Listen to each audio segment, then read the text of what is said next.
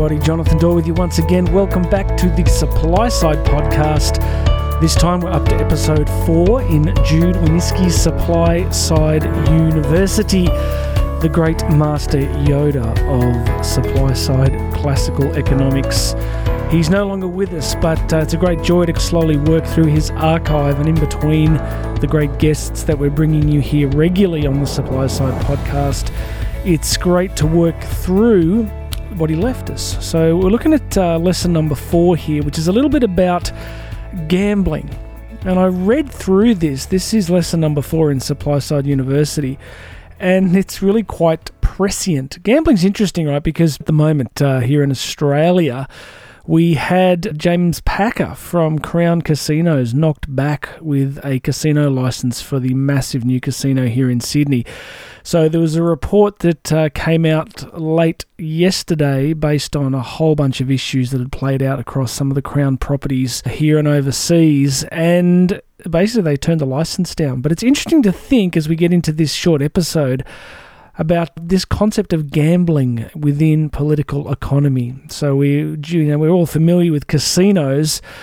But I think it's fair to say, and some of you will understand what I mean by this, that our stock market, our equities markets at the moment are looking very similar. In the last few weeks, I got through Jim Rickards' latest book on uh, sort of the depression uh, caused by COVID. And yesterday, I was listening to an interview with Jeff Snider from Alhambra Partners and both of them made the point that markets are not efficient. Equity markets are not efficient. People seem to think, of course, that they're seething and uh, receiving and sending signals in real time. Uh, but it's not actually what's happening. They're massively manipulated. And it raises the question, of course, at what point are they like gambling? At what point is our current inflated global equity market reality basically some form of gambling. So, yesterday, Elon Musk came out, of course, and uh, flagged that Tesla was buying 1.5 billion of Bitcoin. And this morning, I was on a 70k training ride listening to Peter Schiff, as I do, and Peter just went forensically through this and uh, just talked about a whole lot of problematic aspects to how that was done. But it really, he talks a lot about Dogecoin, another one of the crypto coins, and it strikes me just how much this is all starting to look like some massive form of gambling. To the point that after listening to Peter, I I went and jumped on uh, the crypto exchange and bought some crypto. I'm sorry, I did it. I, I sold crypto a few weeks ago, and I don't. I consider gold my absolute, and gold and silver my absolute hedge. But and I just put my hand up and said, "This is a gamble. This is speculation." I guess that makes me part of the problem today. Have mercy, everybody. But what we're talking about here is this concept of gambling within our economies, and so lesson four here from Jude Wanniski kicks off where he talks about the concept of gambling and he says nothing is actually being created, no wealth, that is. In addition, the money and time spent are diverted from other areas of the economy where wealth can be created. And this takes us, of course, straight to the von Mises malinvestment concepts, right? Where when gambling is basically the underpinning modus operandi of the equity markets, then all sorts of liquidity capital that could be gainfully employed in productive enterprise is, of course, being driven into high end speculation. So, this all works well, I guess, until the musical chairs eventually stop. Uh, with enormous implications. And again, listening to Peter Schiff this morning, listening to one of his earlier interviews. It was way back in 2006, and it was fascinating to listen to it because he was just highlighting the truth that in terms of global macro uh, and US current account stuff, it's, it's as simple as the fact that no president wants the blow up to happen on their watch. So a lot of this malinvestment and excess liquidity happens because nobody wants to be the president, the Fed Reserve chair when the whole thing finally collapses. So let's press on. A couple more things from lesson four here in Jude Wanniski's Supply Side University. Great quote here. He says this All growth, this is a simple one, listen carefully. All growth is the result of risk taking. I like that. What do you think? Leave a comment on what you think about that. All growth is the result of risk taking. I guess that explains why command economies, and I guess that explains why communist countries have just never really got there. And all growth is a result of risk taking. In a command economy, it's we're going to tell you what to do. We're not going to let you actually risk. And if you do happen to risk, we're going to make sure we take it all off you. And this is the great thing about behavioral economics, about philosophical anthropology. It's this idea that humans actually have certain traits. And when we risk things, we tend to reward. So I think we're at a moment, of course, where risk is just being driven into highly speculative enterprise, or enterprise probably isn't the word, but you get my point, right? Where risk used to be that you would take capital and deploy it in areas where you think it might lead to a growth in your ability to buy future goods and services, right? So you, you would take the capital that you had, you do something risky with it. And he gives the example here. He's talking about uh, barber shops and he's also talking about people that cut grass. And he's making the point that with your excess capital, the barber might open a bigger shop and employ extra barbers. And here's where it gets interesting. Gets interesting because he makes the point that where this gets problematic is within the tax system. Because as soon as the government makes it more painful to or, or, takes more from you as you pursue risk and productive enterprise, then people will just be basically driven towards speculative outcomes. So he, he talks a lot here about casinos, and I'll give you this quote. Where is it here? He basically says that uh, at some point, we get to a point where people are just they just think what's the point why bother trying to invent or create or produce if I'm just going to be taxed to the eyeball. So my marginal tax rate here in Australia at the moment is in the 40% range, 45%. And I remember saying this to Karen many times. It's we have bootstrapped over the last 20 years and built successful businesses but every time so much of that's being appropriated. And of course, as many we're at a moment in history where the public sector grows and grows and the government trough gets bigger and bigger. And that's of course funded with you know all sorts of deficit spending, which is funded from either magical MMT unicorn fairy money or increased taxes.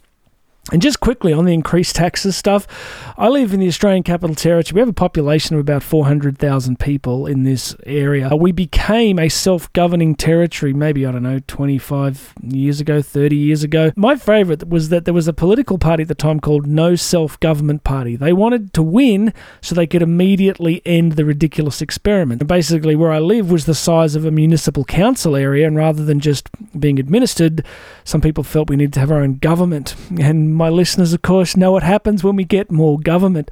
And yesterday, I was uh, buying a new uh, firearm, taking my youngest son hunting, and I went on the government website to pay a $36 fee just so I could hand some paperwork over a counter.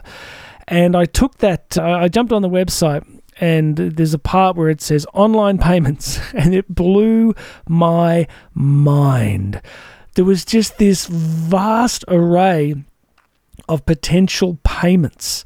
Like, I couldn't believe it. I'd have to pull it up again to, to, to give you some of them, but let me see if I can do it. I'm sitting here in the studio. I'll see if I can pull this up in real time so I can read you some of these because they were good. Let me see if I can pull this up now.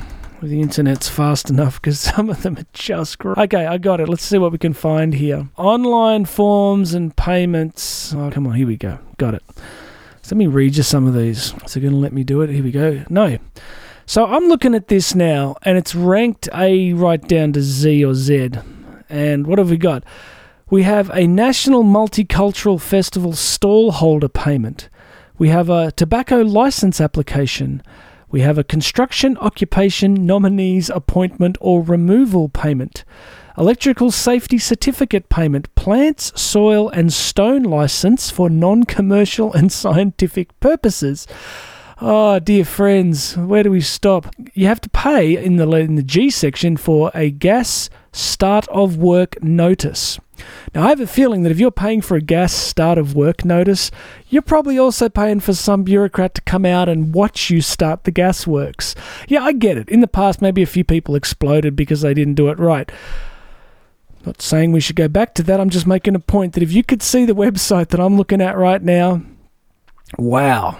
And this is just for 400,000 people. This isn't like for the country or for Southeast Asia.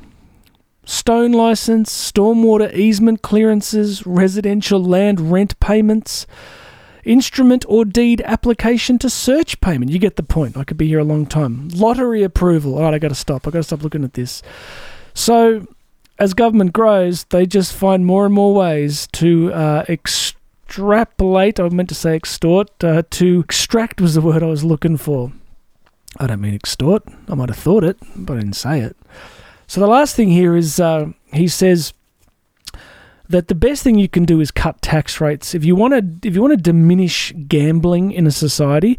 Now, by gambling, I don't just mean casinos, speculative gambling on cryptocurrencies and all sorts of other craziness, or just dumping universal basic income payments into equities markets and jumping on Robinhood and becoming an overnight day trader.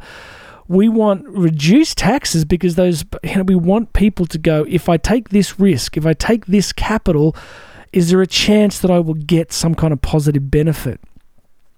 So the final thing here is he quotes the famous Jack Kemp, where he talks about the best way to do this is by cutting tax rates where they most discourage people from investing in each other.